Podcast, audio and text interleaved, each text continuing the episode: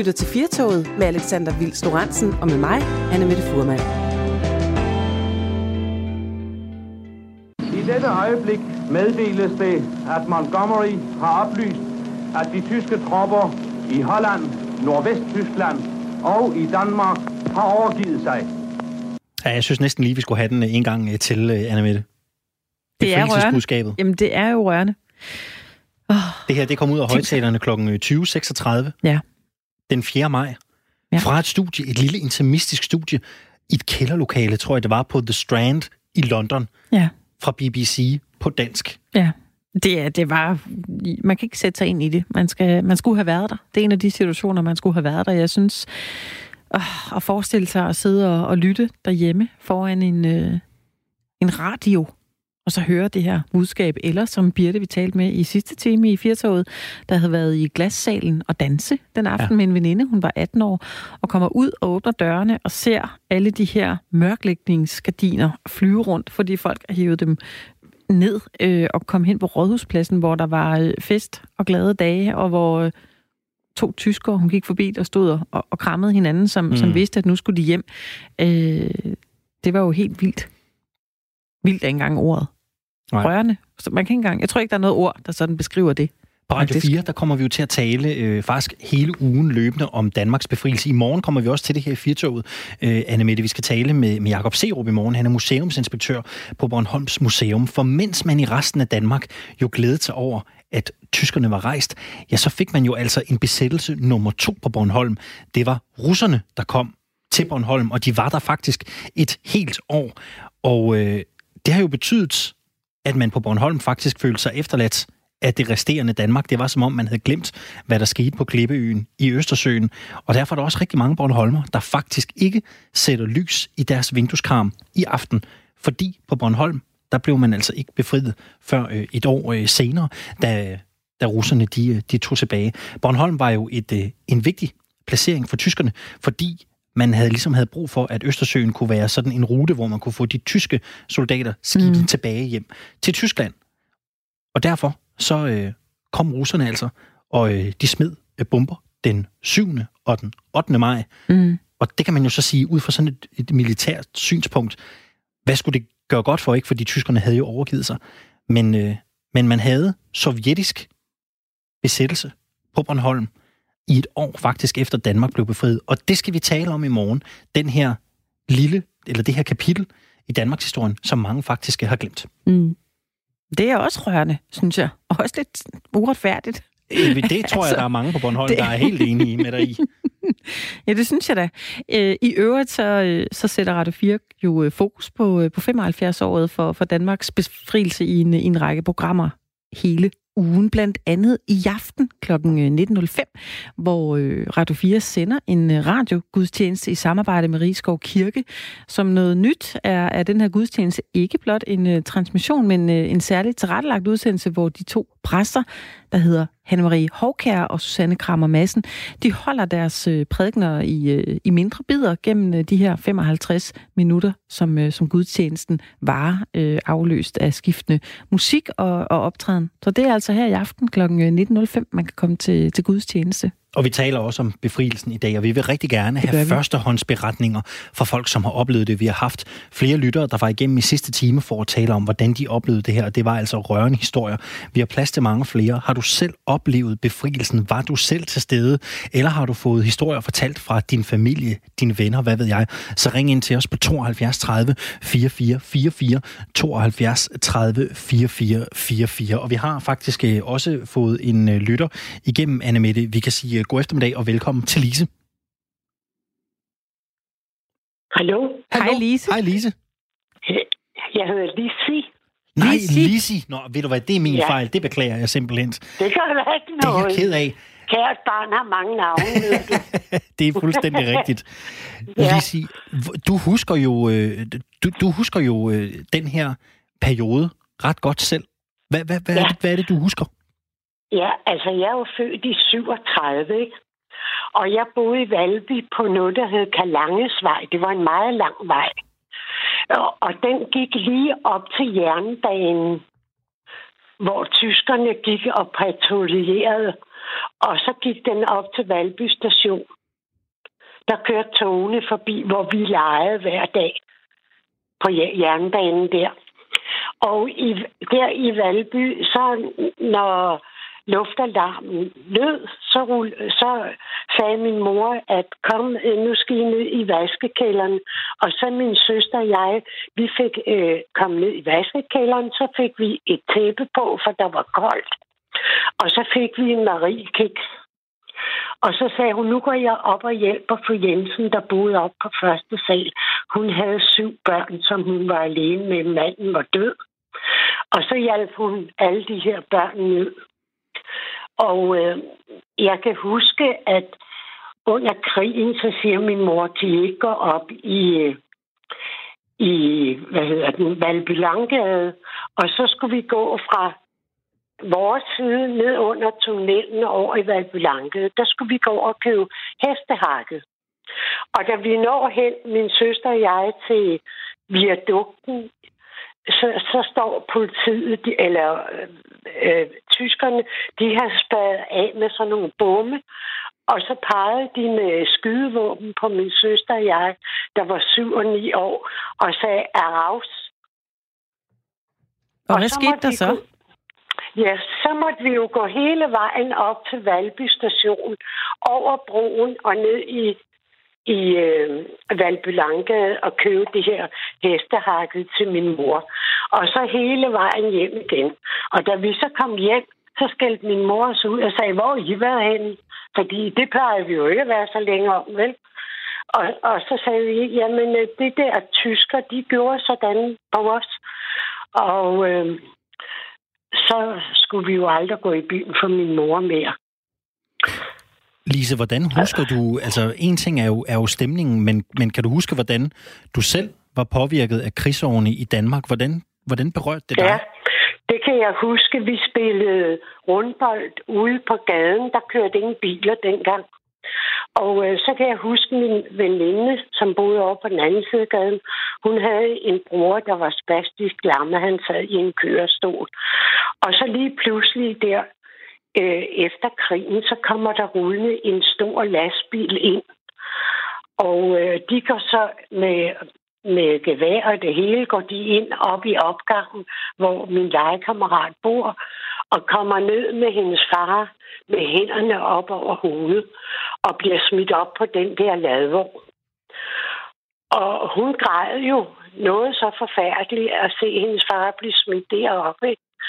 Og, og vi andre stod dybt chokeret. Jeg var jo ikke mere end 20 år. Og vores skoler var taget af tyskerne. Vi gik kun i skole hver anden dag. Fordi at de tyske flygtningebørn boede på den store skole. Så over i barakskolerne, der skulle alle børnene deles om den her skole, der nu var ledig. Og, og øhm, ja. Nu taler vi jo særligt også om, om befrielsen i dag, Danmarks befrielse.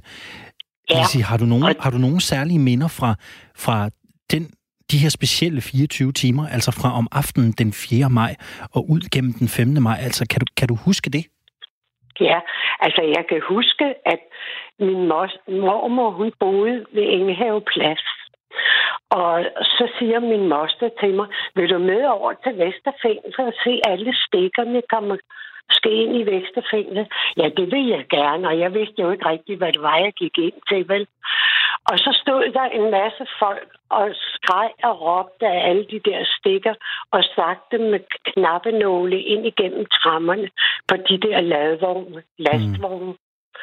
Og jeg kan huske, at alle folk var glade og råbte og sang, og jamen det var jo Altså, det var jo faktisk så festligt, da befrielsen endelig kom, ikke? Mm. Ja. Lise, vi har talt med nogle, øh, nogle andre lyttere, som, øh, som også husker øh, Danmarks befrielse, som, som oplevede det. Har du nogle særlige øh, traditioner, du, øh, du gør i morgen? Sætter du lys i vinduerne? Vi talte med nogen, der lige ja. tog en lille Ferne Branca, og så... Øh... Altså, jeg har lige øh, sat tre lys i en øh, trearmet lysestage, som jeg skal tænde i aften. Mm. Og så er jeg ved at skrive min barndoms erindringer. Jeg er nået til 30 sider, og det er på godt og ondt også om krigen, ikke? Og det ville min datter så gerne have, at jeg skulle gøre. Nej, hvor er det vildt, du er ved at skrive dine barndomserindringer. Okay, Ja, hvor det er fascinerende. jeg. Og også på Christianshavn. Vi flyttede til Christianshavn efter krigen, og de havde jo gået i skole hver dag. Så jeg var langt bagefter, da jeg endelig kom derud og bo. Fordi jeg gik jo kun i skole hver anden dag. Hvornår kan vi forvente at, at, at kunne læse dine erindringer, tror du? Hvornår vil du gerne være færdig med dem? det ved jeg ikke. Men øh, jeg skal i hvert fald skrive den ren, men det er jo ikke noget, jeg udgiver. Fordi øh, øh, altså, min datter vil bare gerne høre min historie. Vil du hvad lige sige, det er altså en rigtig, rigtig god idé at få sådan nogle Ja. ting skrevet ned. Det er godt at give Ja. videre til den øh, næste generation. Og jeg kan huske, øh, min fætter og min søster og mig, vi legede ude i gården op til jernbanen, ikke? Og der kom øh, tyskerne gående der og patruljerede. Og så, så sagde vi, de forbandede tysker, det havde vi hørt de voksne sige. Og så tog vi sten og kastede efter dem. Og så gemte vi os bag skralderummene, og de vendte sig jo om. Og så var der nogle af beboerne, der havde set, at vi havde gjort det, så min onkel kom ud og hentede os og sagde, hvad er det, I laver? Kan I så komme ind? Så jeg har da oplevet en del under krigen, det har jeg da. Lise, det var, øh, det var rigtig, rigtig rart, du en ville øh, fortælle din øh, historie. Tusind tak for den. Og så have en, Jamen. øh, en god dag til dig, og held og lykke med at øh, få skrevet dine øh, erindringer ned. Jo, tak. Ha' en og god dag. En god dag til jer, og Ja. ja. tak, Tak for, at I ringede. Jamen selvfølgelig, naturligvis. Hej, det er jo hej. fantastisk. Vi har en, øh, en lytter mere på linjen. Det er jo i dag, vi har spurgt dig, der lytter med her til, øh, til Firtoget, om du husker Danmarks befrielse. Måske var du selv med, ligesom Lise her. Lige nu skulle vi have Jørgen på linjen. Hej med dig, Jørgen. Hej, Tak fordi vi øh, må tale med dig. det må jeg altid. Ja, det var dejligt. Øhm, er du en af dem, der, øh, der selv har oplevet Danmarks befrielse? Nej, jeg var lige født der ved krigens begyndelse. Ja. Men min far var læge her på Faneø, Ja, og han var jo så rasende på tyskerne. Han skældte dem ud altid. gjorde han det? Og lægeboligen var, var besat af Tyskland, mm. Mm. af tyskere. Og, og fordi han ikke, at de ikke skød ham, det var fordi han var en læge, så havde de ingen læge herovre. Aha. Så det Ja. var den eneste grund? Det var den eneste grund. Det er mange gange, de unge piger og min mor har været, været uh, halet ham væk fra vinduet, hvor han skældte dem ud, når de patruljerer rundt om lægeboligen. Men de skød ham ikke, fordi han var... Så havde de ingen læge over Fanø. Nej, det duer jo heller ikke. Jørgen, Nej. øh, hvordan har du fået, fået det fortalt efterfølgende af din far om, øh, omkring den her øh, dag? Min far talte aldrig om det. Nå, det ville han simpelthen ikke. Nej, Nej. Har Det du spurgt stort- ham, hvorfor? det var et sort kapitel for ham, nej. Nej. Men det er min mor, der har fortalt mig, og de unge piger, der halede ham væk fra vinduet, når han skældte dem ud, og de pa- patruljerede rundt om, om lægeboligen dengang. Så. Men i hvert fald, min mor, hun sagde den eneste, fordi de ikke skød din far, det var fordi, han, så havde de jo ingen læge over Fanø. Ja. Jørgen, er det en, øh, er det en dag, du, øh, du fejrer selv øh, Ja, i jeg morgen? skal have- Der? Jeg bor i en stor lejlighed på 138 kvadratmeter, så jeg skal have. Jeg er ved at ordne sådan, jeg kan få lys i vinduerne i aften. Ja. Hvor mange lys sætter du så? To, to i hver vindue, hvis jeg kan. Men Ja. det er ikke så let for mig. Jeg sidder i en kørestol i dag, Nå, for søren. efter en skade, jeg har været faldet nemlig. Okay. Og kvæste min hofte lå en hel nat fra kl. 22 til kl. 11 næste dag, inden de fandt mig. Det Men lyder ikke der særlig det rart. Grin, og det tog jo min fars helbred, så han døde allerede i 56. Okay. Når han kom over 60 år, han var slidt op. Han havde sandelig meget at gøre herovre på Fanø med alle de fremarbejdere, der var herovre og det Ja. hele. Jørgen, øh, tak, fordi du, øh, du delte din historie med os om, øh, om Danmarks befrielse. Så må du have en, øh, en fortsat god dag, Uh, tak for dig og Anne Mette, uh, eller dig og Alexander. Alexander. I, Ja. I gør det så godt. om Tak skal du have. Tak skal Tak du skal du have. have. Kan du have en dejlig eftermiddag? Ja, lige måde til jer alle Tak sammen. skal du have. Hej, hej. Nu skal vi tale om noget, der øh, også er rigtig, rigtig vigtigt for rigtig, rigtig mange, nemlig den kommunale udligningsreform, som er ved at blive forhandlet på plads i disse dage. Og lige nu, ja, der tyder det altså på, at der godt kunne lande en aftale i morgen tirsdag. Og hvis du sidder og tænker, hvad er det nu lige, den går ud på, ja, så er det jo altså den kommunale udligningsreform, som sørger for, at velfærden kan være nogenlunde intakt i alle landets kommuner, fordi de kommuner med store skatteindtægter og overskud på bundlinjen afleverer penge til en fælles pulje, som så bliver fordelt til de kommuner, hvor tandhjulene skal bruge lidt mere smørelse for at køre rundt. Det store slagsmål om reformen udspillede sig for det, der virker som en menneskealder siden, hvor en mail, der ved en fejl blev sendt til Jyllandsposten, var det helt store samtaleemne. Siden da er det gået mere stille for sig, og i løbet af weekenden nærmede Venstre og Socialdemokratiet sig en aftale. De radikale skulle også være med ombord, forlyder det. Regeringens mål er at få SF og Dansk Folkeparti med på vognen, men endnu er der altså ikke officielt meldt nogen enighed ud om aftalen. Forventningen er dog, at aftalen kommer forbi både Venstre og Socialdemokratiet at aftalen kommer, fordi både Venstre og Socialdemokratiet er interesseret i at få den landet, eftersom de to partier også har en lang række borgmestre, som bliver påvirket af reformen og har meget på spil i baglandet. Men derfor er der alligevel blevet gået til den ved forhandlingerne, hvor Venstre har krævet flere indrømmelser, blandt andet 1 milliard mere tilført kommunerne på grund af coronakrisen, og den såkaldte udlændingeudligning, som ville have til gode set en række Vestegns og Storbykommuner med hovedsageligt socialdemokratiske borgmestre, blev droppet. Desuden vil Venstre heller ikke se skatten stige i nogle af de kommuner, der fremover skal afgive væsentligt flere penge til udligningsordningen. God eftermiddag og velkommen til dig, Arne Ulum. Øh, god eftermiddag. Du er redaktør på mediet NB Økonomi, som har fulgt forhandlingerne om udligningsreformen tæt, og du er nok en af de journalister i Danmark, der ved mest om netop det. Hvor mange og hvilke af de krav, Venstre er gået til forhandling med, ser ud til at blive indfriet? Altså det ser faktisk ud til, som det jeg hører, at øh, Venstre har fået, øh, har taget sig dyrt betalt, eller blevet dyrt betalt, kan man sige, for at indgå forlid.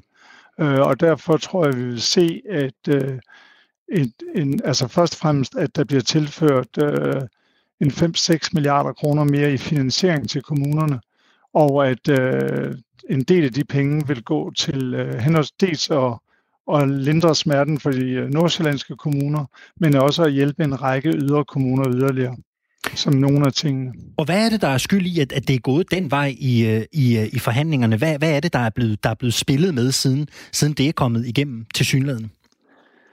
Jamen altså, jeg tror, det helt afgørende har været, at de radikale øh, ønskede ikke en smal aftale til venstre øh, i salen, fordi øh, de radikale har mange vælgere i Nordsjælland. Og øh, den måde, som Socialdemokratiet lancerede den her reform, hvor det nærmest blev sådan en kamp mod de asociale øh, nordsjællandere, øh, det, øh, det stødte virkelig mange af de radikale kernetropper i Nordsjælland, som ikke ser sig selv som asociale væsener. Øh, så, så det var et element i det, det der med, at de radikale reelt ikke ville en aftale til venstre. Og så øh, gjorde det også det, at øh, især de krav, som enhedslisten stillede om, at kommunerne også skulle have lov til at bruge flere penge, fordi man skal lige huske her, at selvom kommunerne får flere penge, så er der et loft over, hvor mange de må bruge. Og det loft vil enhedslisten have løftet, fordi de sagde ligesom, jamen hvad hjælper det at give, give flere penge, hvis ikke der kommer mere service? Øhm, og, øh, og det krav vil hverken øh, de radikale eller regeringen reelt imødekomme. Så, så reelt set, så havde varmen nok kun, øh, finansministeren nok kun et flertal, han kunne satse på, og det var sammen med Venstre. Nu har der jo øh, været coronakrise dækkende i de øh, gule bjælker her øh, de sidste øh, par måneder, men I har jo på NB Økonomi holdt, holdt snuden i sporet på det her emne, og der er blevet talt rigtig meget om det indledende udspil, altså regeringens indledende udspil til en udligningsreform. Hvor anderledes regner du med, at det endelige resultat af reformen kommer til at se ud i forhold til, til det, regeringen faktisk øh, spillede ind i forhandlingerne med? Altså jeg tror, øh, det er altid sådan, at, man, at en regering har den fordel, at de spiller ud, og derfor vil der selvfølgelig være meget tilbage af det, Socialdemokratiet lancerede i slutningen af januar. Men som jeg forstår det, så har Venstre fået nogle meget markante indrømmelser, som man kan sige nok trækker det udspil, regeringen kom med, et betragteligt øh, tættere på det, som eller et godt stykke over mod det, som øh, den borgerlige regering spillede ud med i 2017, og det vil sige, at de nordsjællandske kommuner bliver ikke ramt så hårdt. Øh, Vestegns kommunerne får ikke helt så stor en gevinst, som de har ønsket. Øh, København kommer af med øh, lidt flere penge. Øh, det bliver så dækket ind under nogle parkeringsafgifter, som de så hvor, hvor de så får noget, noget, noget, noget udligning der godt gjort. Så, så, så, men samlet set, så, øh, så øh, har Venstre trukket, øh, trukket det markant længere over mod, øh, mod i en borgerlig retning, kan man godt sige. Der var jo øh, egentlig en aftale i udsigte, Arne Ullum. Vi er jo øh, på sådan knastniveau lige nu i forhold til at lande en, en, en aftale. Hvor... Jamen, der er landet en aftale. Der er landet altså, en aftale? Det, det, ja, det er der. Øh, fordi øh, øh, jeg sidder faktisk lige og skal til at udgive en, øh, en, et ekstra nyhedsbrev om det, øh, så du kan få det som den første, at øh, øh i øh, kl. halv to indledte finansministeren forhandlinger med øh, Dansk Folkeparti og SF. Og øh, det vil ikke ske, før at de tre partier, altså Venstre, Radikale og regeringen, var enige. Så, så der er en aftale, så det er kun et spørgsmål om, når de præsenterer den i morgen formentlig, øh, hvor mange partier er så bag ved den. Er det kun Socialdemokratiet, Venstre og de radikale, eller tilslutter Dansk Folkeparti og SF sig aftalen. Og det er jo fantastisk med, med Breaking, Arne Ullum. Det er vi jo altid glade for. Men hvad forventer du så? Altså, hvor bred forventer du opbakningen vil være til, til, til reformen? Uh, jeg er faktisk ret tvivlsom over for, om, uh, om Dansk Folkeparti og SF går med. Uh, for, for Dansk Folkeparti, de vil have en udvidet serviceramme, faktisk ligesom enhedslisten. Og, øh, og det tror jeg bliver meget svært for finansministeren at levere, simpelthen fordi, at det vil kræve, at Venstre de nikkede til, at det blev skrevet ind i papirerne, at man skulle øge øh, det offentlige forbrug. Og øh, altså måske kan man finde en eller anden snedig formulering, hvor at, at der står nok til, at Dansk Folkeparti mener, at de har fået en, en, noget ud af forhandlingerne, og, og, og lidt nok til, at Venstre øh, vil acceptere det. Øh, SF, øh, det tror jeg det, det, det er måske lidt mere sandsynligt, fordi SF øh, vil jo gerne vise, at de er sådan et regeringsdueligt øh, parti. Og, øh, og, så, og så er det en, en, en stor aftale at stå udenfor. Omvendt kan man også argumentere for, at øh, SF får, de vil gerne have flere penge til kommuner med mange førtidspensionister og, og, og sociale sager, har de været ude at meddele her i dag. Og, øh, og det tror jeg simpelthen ikke, man kan få ind i aftalen nu, fordi de har siddet og forhandlet så intenst de seneste dage, og bølgerne er gået så tilpas højt, at, at det bliver rigtig svært at få nye ting ind i den her aftale, fordi alle de tre øh, partier, der har indgået aftalen nu, de skal ligesom nikke til det. Så, så derfor tror jeg, at det er sådan, det, det, det er langt fra sikkert, at SF går med. Arne Ullum, øh, der er jo blevet forhandlet intenst de seneste par dage, det siger du også selv her, og det her, det har været, været top of mind på, øh, på, på Christiansborg i det sidste lange stykke tid. Det har været meget vigtigt at lande en aftale, og den skal gerne landes nu her. Hvorfor er det, der er så stor interesse i at lukke lige nu? Jamen altså, grunden til, at der er stor interesse omkring kommunal udligning, det er, at det er jo langt, langt, langt den største del af den offentlige service i Danmark, der leveres ud i kommunerne. Og så det vil sige, at den her aftale, det handler ikke om et eller andet teknisk udligningshuldighed. Det handler om, hvor mange pædagoger skal der være i en børnehave i Brønderslev Kommune, eller i Åben Rå Kommune, eller i Gentofte. Øh, øh så, så, så, så det er grunden til, at, at det er blevet sådan et, et politisk øh, hotspot, kan man godt sige. Øh, og, og grunden til, at den skal landes nu, det er simpelthen, at senest 30. juni, der skal kommunerne have besked om, hvor mange penge de får i tilskud og udligning, så de kan begynde at lægge deres budgetter for 2021. Og øh, i og med, at der altså står i grundloven, at øh, det, øh, en, en sådan lovforslag her minimum skal have 30 dage i Folketinget til at blive behandlet, så nåede man jo tættere og tættere på, øh, at, at, man, at man, det, man skulle være færdig. Og øh, så, så, så man var ved at være op mod, mod en deadline her. Her ligger der vel også, øh, tænker jeg, det kan være, at du kan korrekte mig, hvis jeg så fejl, Arne Ullum, men, men har jeg vel også i en udligningsreform øh, potentielt øh, skyts til et, til et kommunalvalg, som vi jo har lige rundt om hjørnet i, øh, i, i Danmark. Der er vel også en, en, øh, en, en vigtighed her. Ja, det kan man roligt sige. Det er vel sådan på bazooka-niveau, øh, det er skyt. Fordi det er klart, at øh, især i Nordsjælland, fordi de konservative øh, valgte ligesom at stå så stejlt meget tidligt i forhandlingerne, at de blev smidt ud. Øh, og det vil sige, at i Nordsjælland, der får vi sådan et øh, virkelig øh, intenst opgør mellem Venstre, der på den ene side vil sige, kære Nordsjællandere, hvis ikke det var for os, så var det blevet meget, meget dyrere, for at I kan takke Venstre for, at I nu slipper markant billigere. Altså, øh, som jeg hørte, så er sådan nogle kommuner som Gentofte, Rudersdal, øh, Hørsholm, de slipper omkring 100 millioner kroner billigere. Så det vil ligesom være Venstres argument, og de konservative vil ligesom sige, at øh, Venstre de skulle have blokeret en aftale, og de skulle have øh, gjort ligesom de konservative og have kravlet højt op i de, i det politiske træ. Så, så, så der vil vi se sådan et markant politisk opgør omkring det.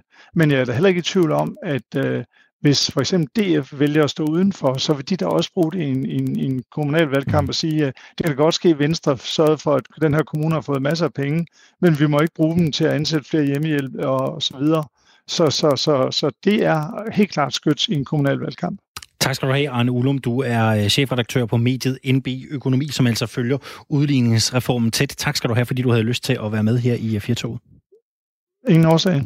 Og uh, Anne Mette, så fik vi jo altså også uh, breaking news her i Firtoget den her eftermiddag, der. at vi nok kan forvente at blive lidt klogere på, hvad der ligger i sådan en, en udligningsaftale, hvad der kan ligge i sådan en reform. Og uh, vigtigst af alt måske i virkeligheden, hvem der bakker op øh, om den. For som Arne Ullum også er inde på her, jamen, så er det her jo øh, kernevelfærd. Det er ekstremt vigtigt for dig og mig. Det handler om pædagoger, det handler om skolelærer, det handler om alt den nære velfærd. Og så er det jo især vigtigt, fordi vi jo skal til, øh, skal til kommunalvalg inden for et øh, års øh, penge. Men det her, det er der jo meget mere om. Det kommer vi til at beskæftige os meget mere med i de øh, kommende dage, naturligvis også her på øh, Radio 4. I dag her i Firtoget har vi spurgt dig, der lytter med, om du har nogle øh, personlige oplevelser med Danmarks befrielse, om du har nogle historier, der er blevet givet videre fra øh, de andre generationer. Vi har talt med øh, nogle lyttere, som øh, selv havde oplevet Danmarks befrielse. Lige nu har vi øh, Jesper med på telefonen. Hej med dig, Jesper. Hej. Har du øh, selv en, øh, en oplevelse med, øh, med Danmarks befrielse, som du husker? Ah, det må jeg sige. Er, jeg, jeg er lidt for ung til det, men min far... Ja, det kan jeg godt høre. Øh, ah, jeg ved ikke, om du kan, men, øh, men øh, jeg, jeg, jeg er 1961, så, så det har jeg ikke helt. Nej. Hvem var det så, som, øh, som overleverede øh, historier til dig? Ja. Øh, min far var så uheldig at, at komme til Tyskland og sidde i halvanden år. Ja. Og, øh, og der har jeg jo fået fortalt en hel del på den tid. Ja. Hvordan har det påvirket ja. dig at, at høre de historier fra ham? Jamen, det har jo givet øh, et, et vis indblik og en, en, en kæmpe forståelse for, for hvordan øh, tingene de hænger sammen selvfølgelig, men øh, også en kæmpe respekt selvfølgelig for min far, at han, øh, at han overlevede tiden dernede og var en del af, af modstandsbevægelsen i Danmark. Øh, også min mor faktisk. Jesper, hvad, hvad er det, han har fortalt dig fra, fra sit ophold i den her korsetlejr? Altså, hvad, hvad var det, han oplevede? Jamen noget, som, som du og jeg ikke kan forstå, at, øh, at man, øh, man øh, stod op hver morgen til morgenhængning, for eksempel. Øh, øh, der blev pillet 10 tilfældige ud øh, hver morgen, og så var der var det udenfor at stå og kigge og, og, og se, at der var 10, der blev hængt hver morgen. Øh, og når jeg kender min far, så, øh, så kan man jo ikke forstå, at, at, øh, at han kunne blive sådan stort set immun over for det. At, øh, det, det gik på, det var jo egentlig at overleve dernede, ikke? Mm. Jesper, så. hvordan har din far levet med, med de her oplevelser efterfølgende? Jamen, han var jo selvfølgelig præget af det. Øh, især både, både fysisk og psykisk. Altså, da han kom hjem dernede fra med de hvide busser, øh, jamen, der vejede han 35 kilo. Og øh, øh, velvoksen øh, mand på 81. Øh, Hvor gammel var han dengang? Jamen, der var han øh, 28 år. Mm. Så, så, øh, så han, han, han, var, han var præget i hele mit liv, øh, især psykisk af det. Men øh, man klarede sig igennem rigtig, rigtig flot. Øh, jeg har hørt mange, der har sagt, at, at de ikke vil fortælle om det. Han levede egentlig af det, eller overlevede ved at sige, ved at fortælle om det. Han var på skole og så videre og fortælle om det. Hvad, hvad er det for reaktioner, han har mødt, når han fortæller den her historie? Når du fortæller mig om, om, om morgenhængning, altså det er jo helt forfærdeligt. Hvordan, hvad er det for reaktioner, din far har oplevet, når han har været ude og fortælle om de her ting, som du jo ganske rigtigt siger, ingen af os kan, kan forholde os til? Jamen, han kunne i hvert fald godt øh, med lidt smil på læben sige, at han, han kunne ikke forstå, at lærerne havde problemer med at få eleverne til at sidde stille. Øh, fordi han kunne, han kunne godt køre to timer i streg, uden, uden de skulle have frikvarter. Øh, altså på den måde, at øh, når, når der kom en fra det virkelige liv og fortalte om det, så, øh, så gav det noget mere mening, kan jeg sige. Mm. Så ja, Jesper, øh, i morgen øh, stemler I sammen så i, i familien øh, og, øh, og har nogle traditioner omkring øh, 5. maj? Jeg vil sige, at, at, at, at faktisk i aften, øh, altså den samme tradition, som min far han havde, med, havde med mig, hvor han hvor jeg som 7-8-årig øh, blev taget i hånden, og så, når det blev mørkt, så gik vi ind, dengang boede vi i Randers, så gik vi ind og, og talte lys øh, i vinduerne. Og det tror jeg sådan, han havde, han havde det rigtig godt med, at øh, alle de steder, hvor der var lys, det var sådan lige, han synes, de, de var lidt bedre mennesker lige den aften, end, end der, hvor der ikke var lys. Det var sådan den episode, jeg altid kan, kan, kan huske tilbage til, og det gør jeg så også med mine unger. Mm. Så det er sådan en, lille tradition, vi har. Tusind tak, Jesper, fordi du, øh, du ringede ind til os med en, øh, med en meget rørende historie, vil jeg sige. Ja, velbekomme. Du må hilse din far her fra, fra os to i, i Firtoget. Det skal vi gøre. Det er godt. Og, og Anne Mette, vi øh, har jo plads til flere, hvis man har lyst til at ringe ind til os og fortælle om, øh, om erfaringer fra Danmarks, øh, fra Danmarks befrielse eller fra besættelsen. Det er jo to sider af samme sag. Så ring ind til os på 72 30 44 44 72 30 44 44. Du lytter til Radio 4.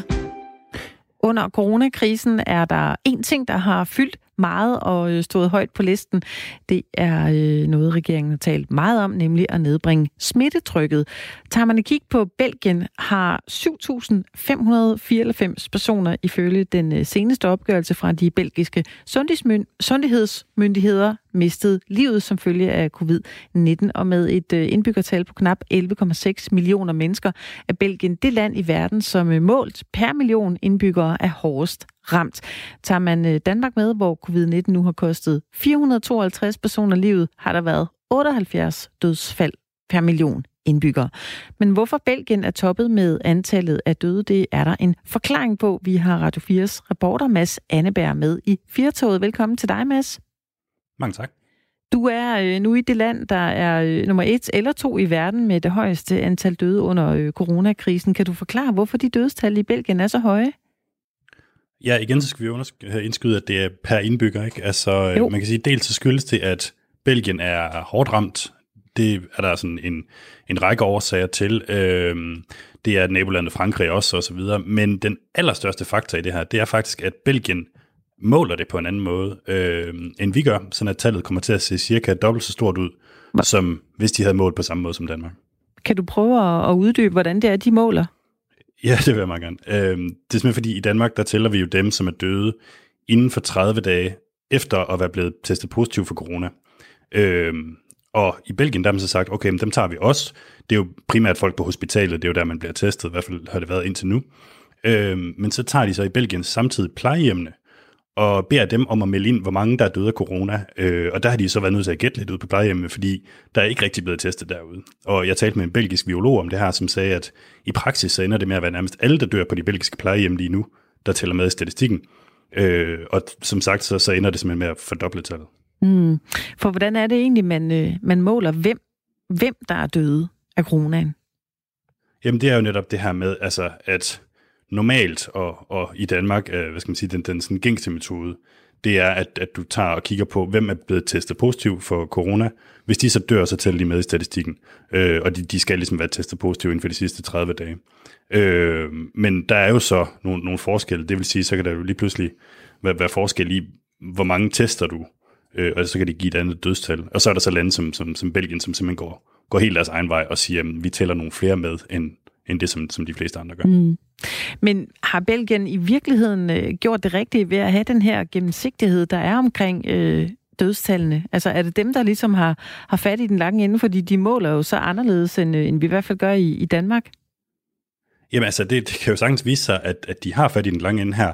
Fordi udover at det er lidt irriterende, det her med, at de har nogle tal, som ikke kan sammenlignes med vores andre, øh, så er der i hvert fald noget, der tyder på, at deres tal er mere nøjagtige end for eksempel, øh, hvad skal man sige, et land som Storbritannien eller nogle af de andre europæiske lande, som er ramt meget hårdt lige i øjeblikket. Øh, hvis man kigger på statistikker for det, der hedder overdødelighed, altså hvor mange mennesker dør der nu i forhold til, hvor mange der normalt dør sådan, på sådan et tidspunkt som det her, så passer Belgiens tal sådan cirka nogenlunde, øh, men hvor du for eksempel i Storbritannien har mere eller mindre dobbelt så mange døde, som corona, de officielle coronatal ligesom kan forklare. Og det vil sige, det, det, der er jo stor sandsynlighed for, at det simpelthen bare er blevet underdrevet øh, groft i Storbritannien, hvor mange der er døde af corona.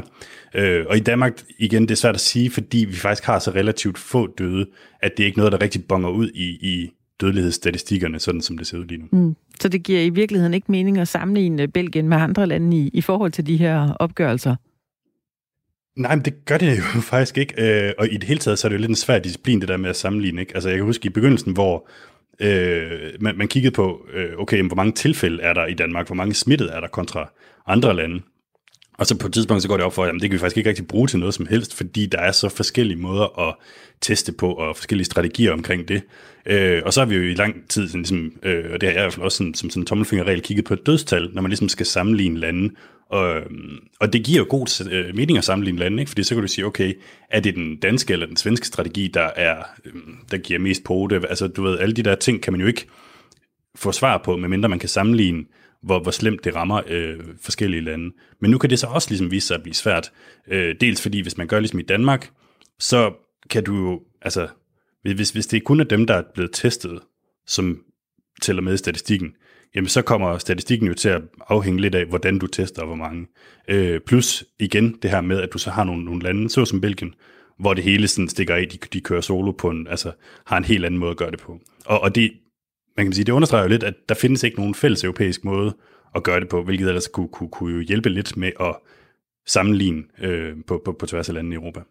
Belgien vil efter 11. maj begynde at se på en genåbning, men indtil videre får blandt andet stofbutikkerne lov til at holde åben, så folk de kan få syd mundbind, da, da det er obligatorisk, hvis man skal benytte eksempelvis offentlig transport. Er det noget, man sætter strenge krav til og, og kan uddele bøder for, hvis det ikke bliver overholdt i landet? Ja, ja, absolut. Altså, øh, den ligger lige omkring 1800 kroner, den bøde, som man risikerer at få, hvis ikke man har maske på i den offentlige transport fremad i dag. Øh, og nu fordi det er en relativt ny ting, så har jeg ikke set, om der er blevet givet nogen endnu. Men, øh, men det er i hvert fald en mulighed, og man kan sige, at politiet har været rimelig aktiv indtil videre i sådan at patruljere øh, de ting, som har været ulovlige. Altså for eksempel at sidde på bænke for længe i det offentlige rum, eller stå for mange mennesker samlet. Øh, så, så, så det er der ingen tvivl om, at de vil komme til også at, at sætte hårdt ind for, øh, over for det her med, at du skal have maske på, når du kører i, i offentlig transport, det vil sige bus og, og sporvogn og, og, og tog. Øhm, men når det så er sagt, så er du også ret i, at det er i dag første dag i genåbningen, efter en, en, en ret sådan streng lockdown, og, og det begynder med små skridt, altså sådan noget med, at du må købe garn og sejle kajak og, og dyrke sport med, med sådan en anden person, udover dem, du, du, du bor med. Så det er også sådan, hvad skal man sige, en, en, en dag, hvor, hvor folk begynder at kunne se en, en vej ud af det her i, i, i Belgien. Mads Anneberg, vi talte med en, med en udviklingsstuderende, som, som opholder sig i Bruxelles på nuværende tidspunkt. Det gjorde vi tidligere her i, i Firtoget, og hun, øh, hun fortalte, at hun oplevede, at det var meget svært. Det har været meget svært under den her krise at finde ud af, hvordan situationen egentlig er i, øh, i Belgien, og hvordan man som regering og sundhedsmyndigheder har håndteret krisen. Du er øh, journalist, du kender Belgien, du har, du har boet der i, i en vis periode også. Hvordan har du selv oplevet øh, Belgien og landets håndtering af, af coronakrisen som, som boende i landet?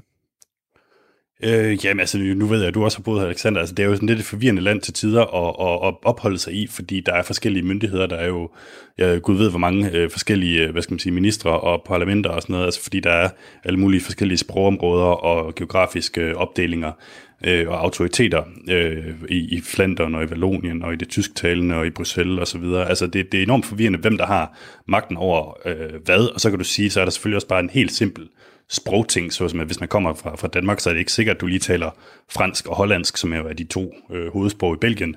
Så hvis du vil ringe til corona-hotlinen hernede for eksempel, så skal du lige øh, altså, være heldig at, at, at fange en, der, der, der taler godt engelsk, for at du kan, for at du kan være med. Så, så det kan selvfølgelig godt være en, være en del af forklaringen. Øh, men, men jeg tror også generelt, at kommunikationen som til borgerne har været lidt mere forvirrende, fordi at der er alle mulige forskellige øh, myndigheder, som, som alle sammen er en lille smule ind over, hvad der, hvad der sker. Tak, Mads Anneberg, fordi du var med os her i, øh, i Firtoget. Det var min fornemmelse.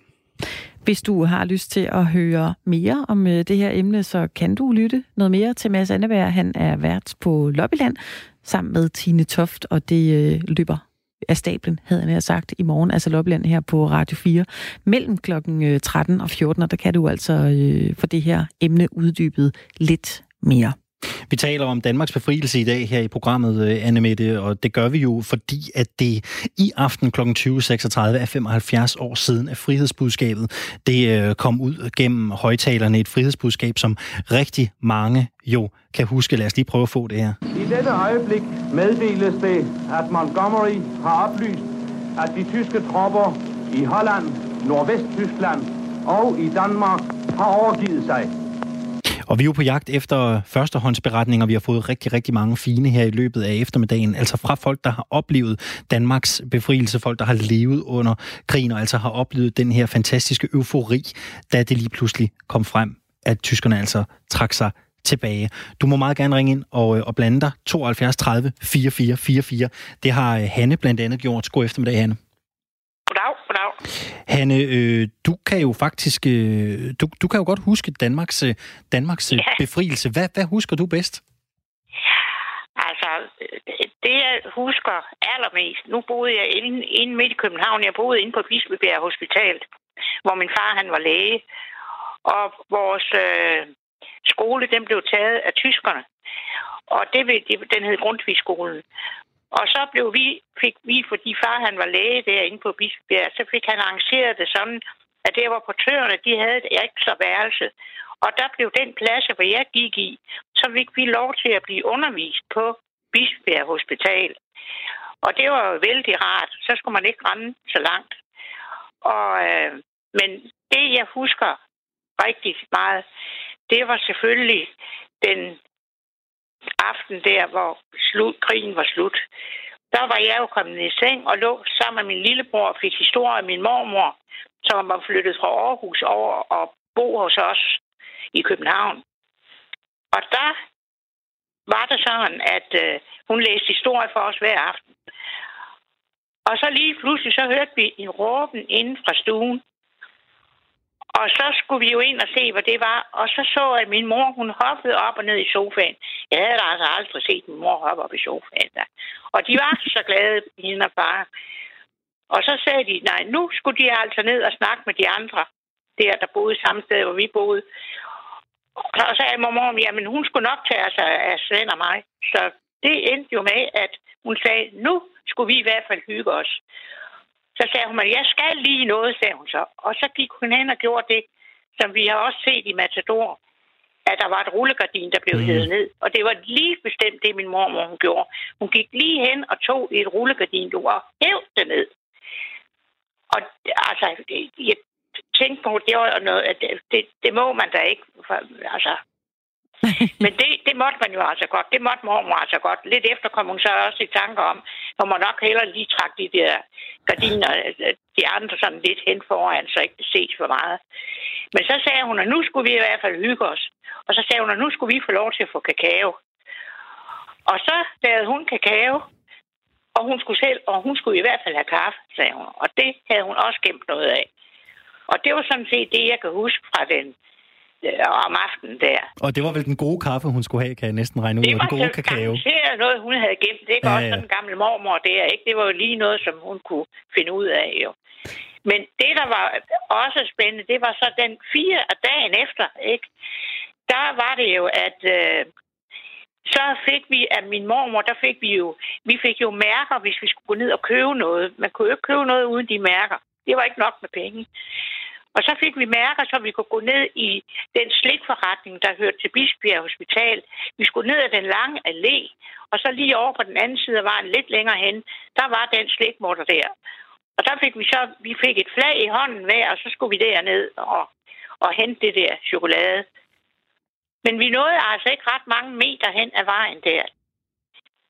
Og så, så var det, at vi skulle over vejen der. Og det nåede vi aldrig, for lige pludselig kom der gøren en eller anden vi blev aldrig klar over, hvad for en bil, men det var en bil med soldater i hvert fald. Og de råbte, og de skreg, og de gjorde ved. Og de kørte lige med sådan et par hjul op på fortorvet. Hvis ikke jeg havde hævet min lillebror i armen der, jamen, så ved jeg ikke, om jeg blev kørt ned, eller hvad der, jamen, der skete jo ikke noget.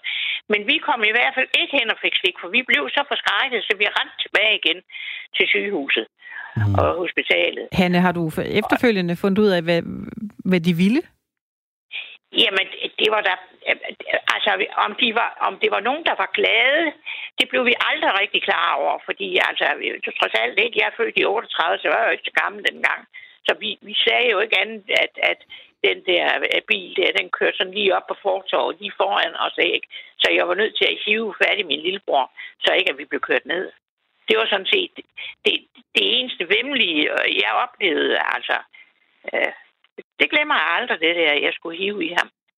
Vi det håber, at, øh, vi håber, at der er blevet øh, spist lidt øh, ekstra slik oven på den dag, hvor vi så altså ikke fik noget. fordi selvfølgelig så sørger min mor jo for, eller min far var det nu, han sørger så for, at vi i løbet af dagen, så blev der hentet slik til os, så det fik vi. Ja. Det er godt. Det er godt, det godt at høre, Hanne. Det er dejligt at høre, Hanne. Kan du ja. have en rigtig dejlig eftermiddag, og tak fordi jo. du havde lyst til at ringe ind til os. Ja, tak for at du. Hej, hej. Monique, øh, Hanne lige får sig en, øh, en kop varm kakao i aften for at, at fejre det, og så måske lige en lille øh, skål stik. Vi har jo spurgt dig, der lytter til Firtoget, om ikke du har lyst til at ringe ind og dele din historie om Danmarks befrielse, og jeg tror, der er en mere med på linjen. Det er Lars. Hej med dig, Lars. Ja, hej. Kan du høre mig? Ja, vi kan da høre dig ja. tydeligt. Ja, Jamen, jeg er meget, øh, hvad skal jeg sige, rundt om min familie. Der har været meget omkring det der med krigen. Uh, tusind meter fra, hvor jeg bor, der slog min bedstefar, som var modstandsmand, han slog nogle tyskere ihjel. Uh, og han holdt sig kortene meget tæt ind til hånden, så jeg ved ikke, hvor mange der ved, det var ham faktisk. Der er nogen, der godt kender historien. Uh, nogle nazister, nu sagde jeg tyskere, altså det var nazister, ikke? Mm. Men uh, det, uh, min farmor, hun havde en uh, gammel bil, og, uh, uh, og den blev stjålet. Og øh, det første, hun udbrød, den blev stjålet, det var, det var, hun sagde, Gud nej, det grønne stykke, det var mørklægningsgardinet fra krigen. hun var lige glad med, at bilen var blevet stjålet. Nå, øh, det var Kirsten Glørfe Tarpen, sad i Folketinget der efter krigen. Den anden, øh, den anden historie, jeg vil fortælle, det var, altså min mor, hun har skrevet en bog, der hedder Maries Verdenskrig. Nu skal man jo måske ikke reklamere for meget her i radio, men det er en, en beretning om den tid der, hvor hun var, hvor hun var barn. Øh, og øh, øh, min mormor, hun havde øh, pensionat indtil hun blev 86, så fik hun øh, øh, sukkersyg og måtte flytte til Tostrup. Og så siger hun så, at vi sov jo dernede i kælderen, hvor der var sådan en rigtig gruekæde, og vi sov i skuffer og sådan noget, du ligesom i det forrige århundrede, ikke? for en pensionat. Hun synes altid, at vi skulle vaske os under armene, altså et treårigt barn, ikke? Men det om vi vaskede første tænder, det var sgu ligegyldigt, fordi øh, vi skulle alligevel have kabis, når vi blev konfirmeret. Nå, det var så et sidespring. Men altså, øh, hun siger så til Jon der, til min far, så siger hun, du, du Jon, de der våben, jeg har liggende nede i, i, i øh, i kisten af, af Jacobs. Tror du, det var en god idé, at jeg indleverede dem til politiet? det synes jo var en god idé. og der skriver vi altså 1900, altså det er mange år siden alligevel, men det var jo mange år efter krigen jo. Altså ja. det var i, i 76, ikke? Øh, så, så hun øh, indleverede jo de her våben, og de var jo ikke Altså, nogle de forestiller sig sådan nogle smarte, nogen man ser i dag. Det var det så med, ikke vel? Altså, nogle af dem ligner cykelpumper, ikke? Men, altså, det var altså simpelthen fra, øh, øh, fra modstandsbevægelsen, ikke? Fra ude. Ja. Øh, der kommer en udsendelse i aften kl. 20 om, om det, men den handler nok mest om den franske skole, fordi det var jo noget af det mest redselsfulde, ja. man oplevede her i, i Gentofte. Ja.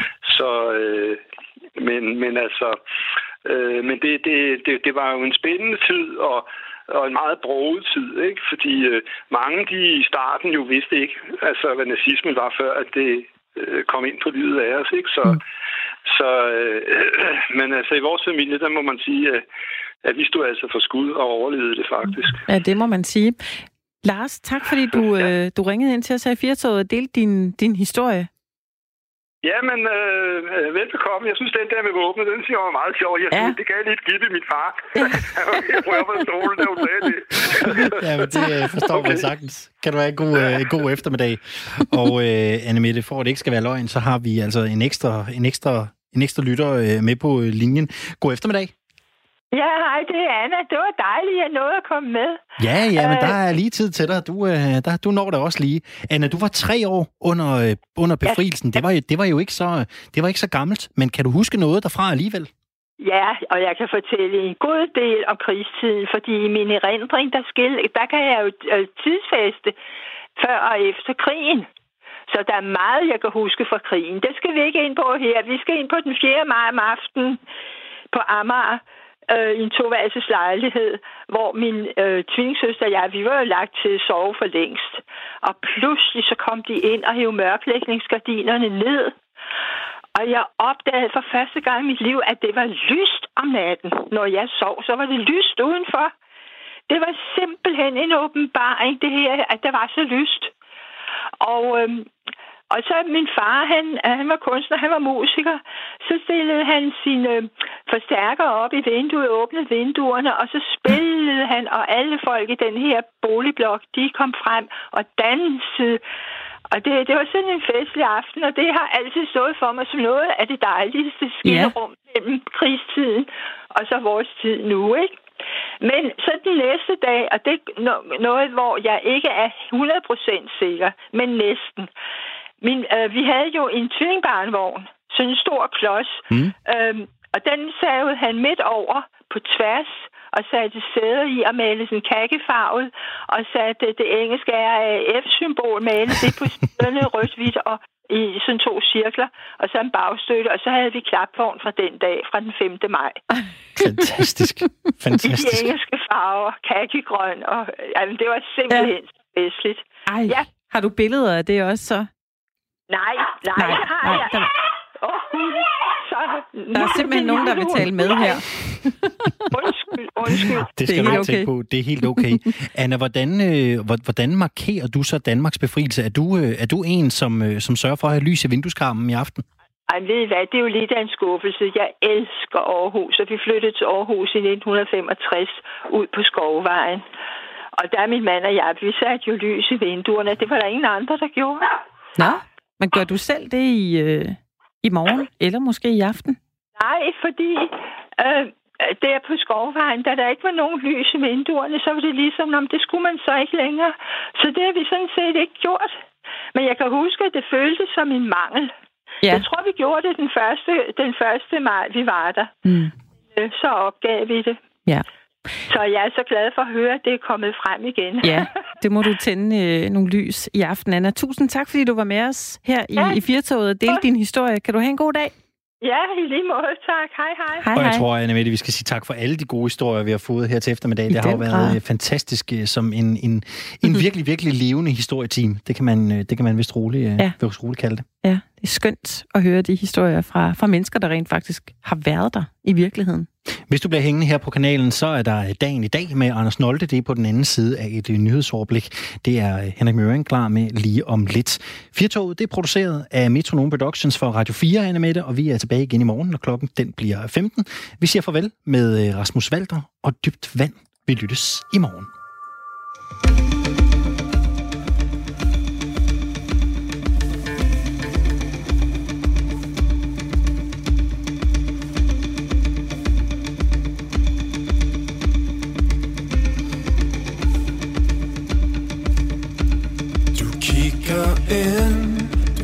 Kigger ind for at få et glimt Få et glimt af hvad de andre gør De andre af hvad de andre gør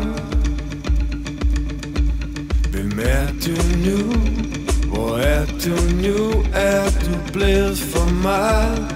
Er du blevet for lidt? Ja, hvad tror du på? Hvad tror du på? alt det de andre siger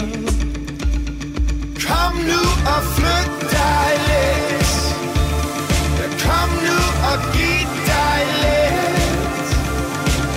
Ja, du er som du gør. Du gør som du er. Ja, du er på dyb vand nu. Du vælter ind. Du vælter ind, ja, med ingenting. Ingenting. Hvad skal du nu? Hvor skal du hen? Hvad tænker du på?